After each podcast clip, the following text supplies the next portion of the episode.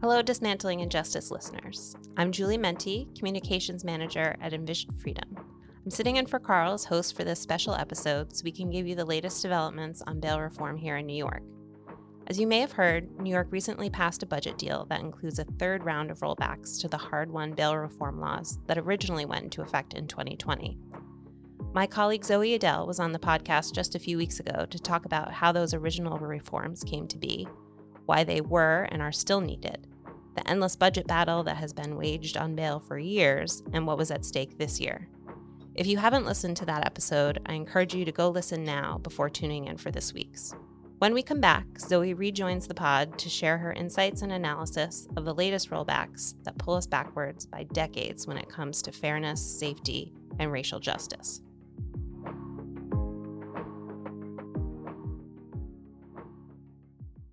I am now joined by my amazing colleague, Zoe Adel, who is here to talk to us again about bail. Um, we got some disappointing news, and uh, Zoe is going to give us the rundown on everything that's been happening, how we got to this point, and what the future looks like um, when it comes to bail and pretrial justice and pretrial freedom in New York State. So thanks for coming back, Zoe. Thanks for having me. You have been schooling me on bail and pretrial detention for years, and it is a dream come true to get to have this conversation with you publicly. Um, for our listeners, we have conversations like this every day, all day. Um, and it's a real pleasure to be able to have them publicly um, and important to have them publicly. Um, so let's let's get started. So you were you were on the podcast just a few weeks ago to talk about Hochul's plan to roll back bail reform in the budget. The budget has now passed, uh, 33 days late, and in those 33 days, a lot was happening. Um, can you talk us and our listeners through what was going on in these past few weeks? Sure. Yeah, I mean, I think the main thing that was happening was we were trying our hardest to prevent any changes to bail reform in the budget.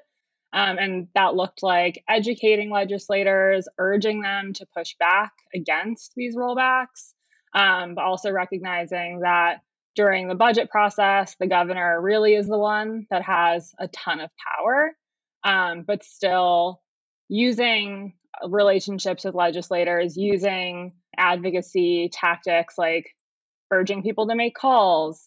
I'm sure some people who are listening were part of making a lot of those calls to legislators that are really important for legislators to hear from their constituents on why bail reform should have been left alone. That also included organizing petitions, um, organizing sign on letters, lobby days, rallies, um, and writing op eds um, to really make sure legislators and the governor and the leaders hear us loud and clear that any changes to bail reform are unacceptable. So, thanks to a lot of the work that was done in the past 33 days and the advocacy of our partners, I think, especially in the case of discovery and speedy trial reform, the work of public defenders, we were able to keep discovery and speedy trial rollbacks out of the budget. Um, and also due to a lot of the work um, of you know our team and our allies um, and partners, we were able to prevent any dangerousness or like explicit dangerousness provisions by keeping in part of the language in the statute around um, and like the purpose to bail being returned to court um, which was the governor's proposal early on, was to remove that. So a lot happened in these past 33 days. Um, unfortunately, we, we're still left with a lot of changes to bail reform, but you know, a lot of really hard work went into um, making sure that people, especially legislators, knew how important it was that they not roll back bail reform for a third time. Yeah. Can you, before we talk about what the actual changes were, why they're so disappointing, and the impact we think they're going to have on our community, can you talk about a little more about the significance of preventing dangerousness from being added and the significance of stopping changes to discovery and speedy trial? Yeah, starting with dangerousness. I mean, this is something that over the past few years, prosecutors, some right wing politicians, and the mayor have been pushing to include in um, our bail statute. And New York has never had this provision or standard in its bail statute because we know that, well, one, judges can't predict someone's future likelihood of, you know, getting arrested or committing a crime. They don't have a crystal ball. We also know that if judges were left to make this decision, that's where we would we see a lot of racial bias creep in that we know that a dangerousness standard is racist and you know who are more likely to be seen as quote unquote dangerous in our communities new york again has never had this standard in its statute for these reasons. We know that it will only result in many more black and brown people being incarcerated pre-trial. Um, and also it's important to note that again this is pre-trial. Um, so you know judges shouldn't and can't be making these determinations um, when someone is still presumed innocent. They don't know what happened they don't know again they can't predict the future. So it's good that the bail statute was left as as is like in that sense. I think we also know from our work even the purpose of bail currently returning to court bail isn't needed for that even if we are just looking at what bail is meant to supposedly meant to do now that people come back to court without paying bail they come back based on our experience as a bail fund paying for paying bail for 5,000 people. 95% of those people went back to court without putting any money down. So I think uh, also just like on its surface, even what we have now isn't bail isn't necessary to do what the bail statute says that bail is supposed to do. Um, but just knowing that including this dangerousness standard would make things so much worse and would just like open up the floodgates for judges on top of all of the discretion that they already have to be able to incarcerate so many more people. Um, and then to discovery and speedy trial, um, really important to keep that intact to make sure that people actually maintain the right to a speedy trial and that defenders have access to the evidence and that accused people have access to the evidence against them. And we don't go back to a time where people were ambushed the night before trial. Prosecutors just suddenly hand over all of this evidence the day before someone's trial starts. And discovery and speedy trial were really meant to give people fairer trials um, and to improve fairness and justice in the system. And that was met with a lot of complaints by prosecutors that they had to do all this extra work. But really, you know, it's just handing over all the information that they have and not making it so that defense attorneys have to like guess what prosecutors may or may not have. So I think, yeah, keeping at least keeping those rollbacks out of the budget um, was a huge success just for people's rights um, as they go through their their proceedings. And again, yeah, keeping dangerousness out. I think we're we're still up against prosecutors are still, you know, complaining that dangerousness is not part of of the statute. So I can't I can't I don't even know if I could confidently say that like this is the end of that fight. Um, I think they're going to just keep trying to include that and keep going after these reforms because I think they know that they're working, but we're just gonna gonna keep fighting you know, you bring up a good point. Like they're going to keep going after that, just as they've been going after kind of all these other things. And and this is the third round of of changes to bail reform since it was enacted in, in 2020 that have really pulled us backwards in terms of the progress that we had made, which is disappointing and infuriating and really frustrating. And, you know, I think there's a misconception that these are just small changes or like little tweaks to language. Um, but I think you and I both know, and uh, legislators know too, that these aren't small changes. Um, taking out a couple of words here and there has really significant impacts on how the law is interpreted and how it's implemented. Can you talk a little bit more in detail about what changes we're looking at this time and and then get into the impact we think that's that's going to have? Yeah, definitely. Um, so in the simplest terms, I'd say these changes really just make it a lot easier for judges to incarcerate people pretrial. Um, it removed some of the provisions that were put in place that were meant to guard against judges issuing excessive punishment, um, which were really important provisions. I think, as I mentioned before, especially because these decisions are being made when people are still presumptively innocent. Um, and when they're making these decisions in sometimes under two to three minutes, um, all the judge is going off of and basing their decision on um, with the current charge is whatever the police claim happened.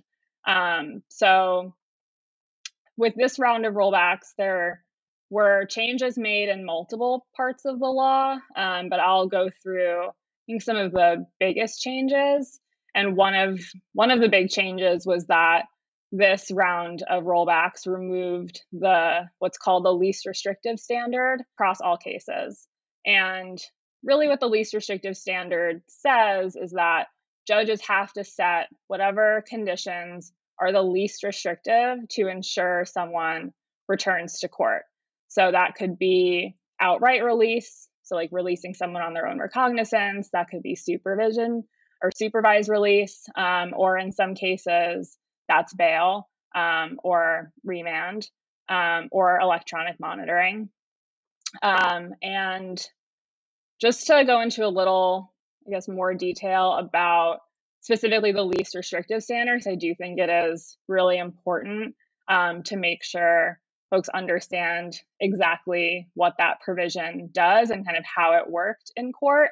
Um, and also how it ties in with something else that is part of our bail statute, which is a presumption of release. So, kind of what the least restrictive standard does is like essentially creates like a series of steps that judges have to follow when they make release decisions. Um, so, kind of first step is judges kind of start with that presumption of release. So, that's like the default. They have to start there, and then it creates kind of I'll call them hurdles or steps that, you know, from there, if they think someone is a flight risk, then they can determine again what's least restrictive that's you know that they want to put in place to ensure that this person returns to court based on you know a list of factors that they can consider. And that includes whether the person actually has a history of avoiding court intentionally um, that includes the person's charges, their conviction history, and a bunch of other things. Um, and again, judges, you know, have this long list of factors that they can consider when making this decision on whatever they think would be least restrictive condition to put in place.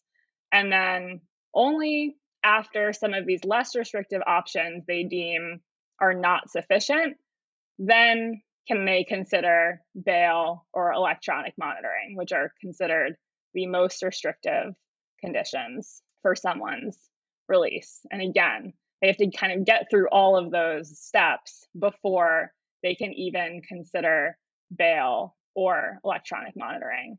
And that's in all cases. So, cases that are eligible for bail and are not, just because a case is eligible for bail does not mean judges have to set bail there still is that presumption of release for all cases. Because again, people are presumed innocent. And again, we know that people don't need bail or conditions to return to court. So basically, what these rollbacks did was they removed all those steps. And they replaced it with the standard that existed before 2019 and before bail reform. So instead of judges having to set the least restrictive condition to assure someone returns to court, the law now says um, that they have to set the kind and degree of control or restriction necessary. Um, so that's what they replaced the least restrictive condition with. Um, and for bail eligible cases, not only was the least restrictive standard removed, but the presumption of release was also removed. Um, so, this combination of taking out least restrictive, adding in this language of the kind and degree of control or restriction necessary, and then also taking out the presumption of release for certain cases basically establishes this presumption for control and restriction that instead of the starting point of being freedom, we're now basically telling judges that they can start from a place of like automatic punishment and restriction. And there's one other thing I think is important to note with these rollbacks is that it also makes it clear that judges can combine bail with other conditions of release. Um, so, in the past few years, we have seen some judges interpret the law that, like, they can set bail and electronic monitoring, or they can set bail, you know, and weekly check ins, that it's not one or the other. And what these rollbacks did was let them know that they can set bail on top of any other conditions that they want. So basically, all of these changes take us backwards by removing a lot of measures that were put in place to prevent judges from imposing excessive punishment pretrial. Yeah, I remember on the on the last episode you joined us for, you know, you were saying that you know the the changes, you know, that were then being proposed and now have passed, you know, are doing a lot more than bringing us back to 2019 um, before bail reform. They're bringing us back decades. Um, and I think that is really clear in what you just explained. Um, so, you know, what what does this mean? Like, what's what's the what's the people impact? What's the community impact? What's what's the human toll we're looking at?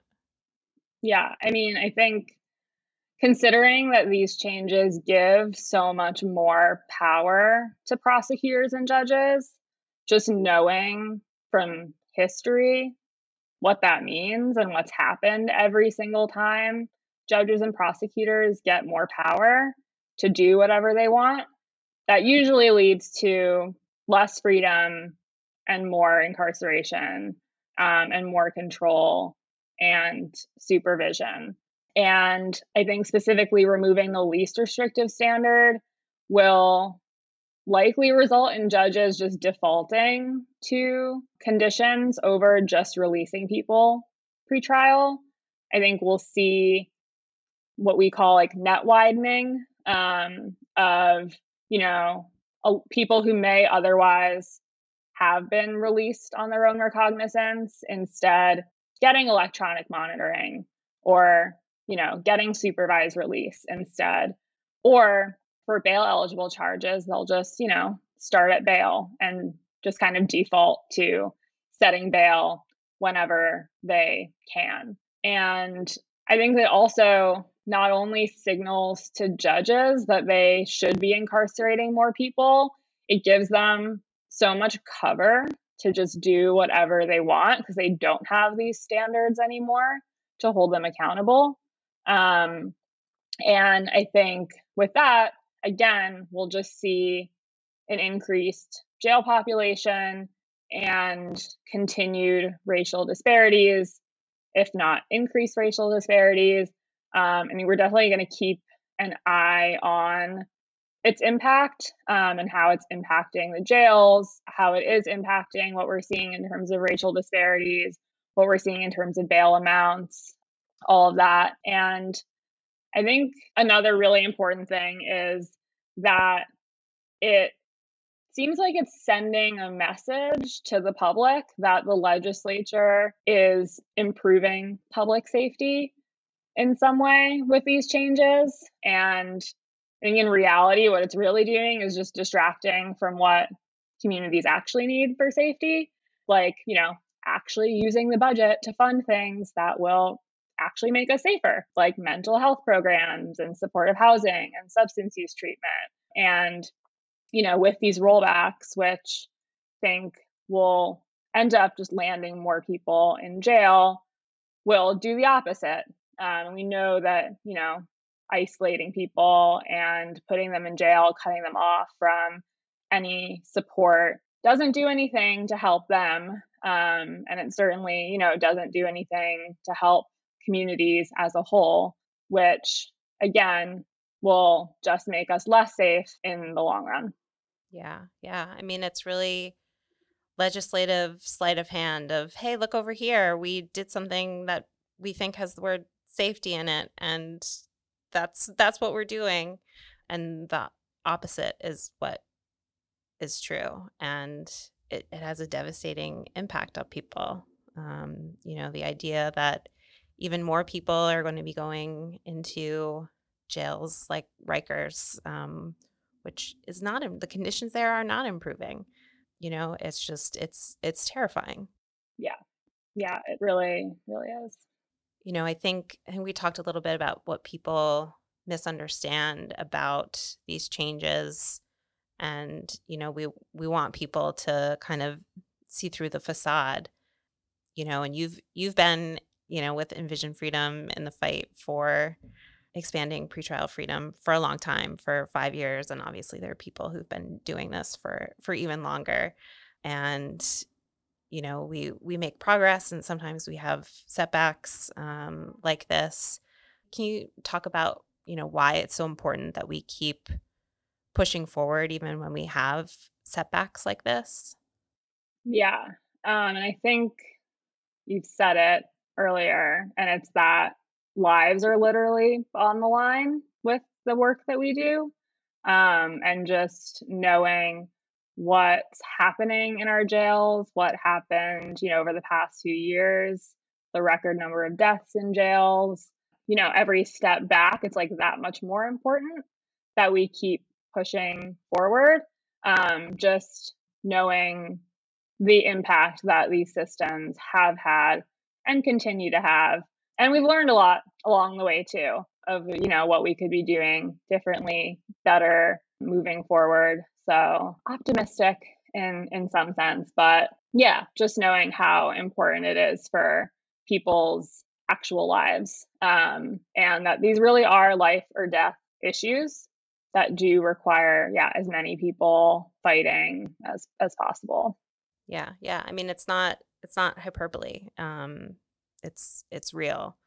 And you know, I think another thing to point out is that you know this this work happens all year round. Um, it doesn't only happen in the 33 days that the budget is laid or the 90 days before that. Um, you know, we're working on this all year round. We have coalition partners who are working on this all year round. There are activists and organizers who are constantly um, pushing and demanding better and real investments in our safety. And, you know, and that's something that I know that we're going to continue doing at Envision Freedom. And I also want to make a quick plug for our seven tips um, guide because we have to keep talking about bail reform. This isn't going away.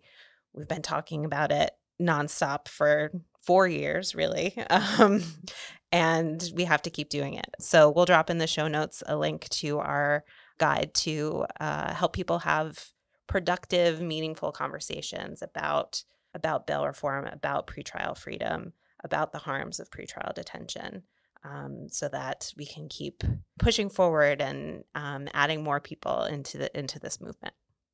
Thank you, Zoe, for joining us today to walk us through all of this and um, really guide us through the, the ins and outs of a complex, important issue that has really strong impacts on our legislation, on our communities, um, and on our future. So thank you for being here. Thank you. Thanks again for joining us. Dismantling Injustice is brought to you by Envision Freedom Fund, an organization that works to transform the immigration and criminal legal systems while meeting the critical needs of individuals impacted by these systems daily. To learn more about our work and donate, visit us at envisionfreedom.org. That's envisionfreedom.org. Dismantling Injustice was created by Sally Israel. Our executive producer is Abigail Wolf. This podcast is produced and engineered by Yasi Solutions and hosted by Carl Hammett Lipscomb. That's me. Special thanks to the team at Envision Freedom for being amazing. Until we're all free, peace out.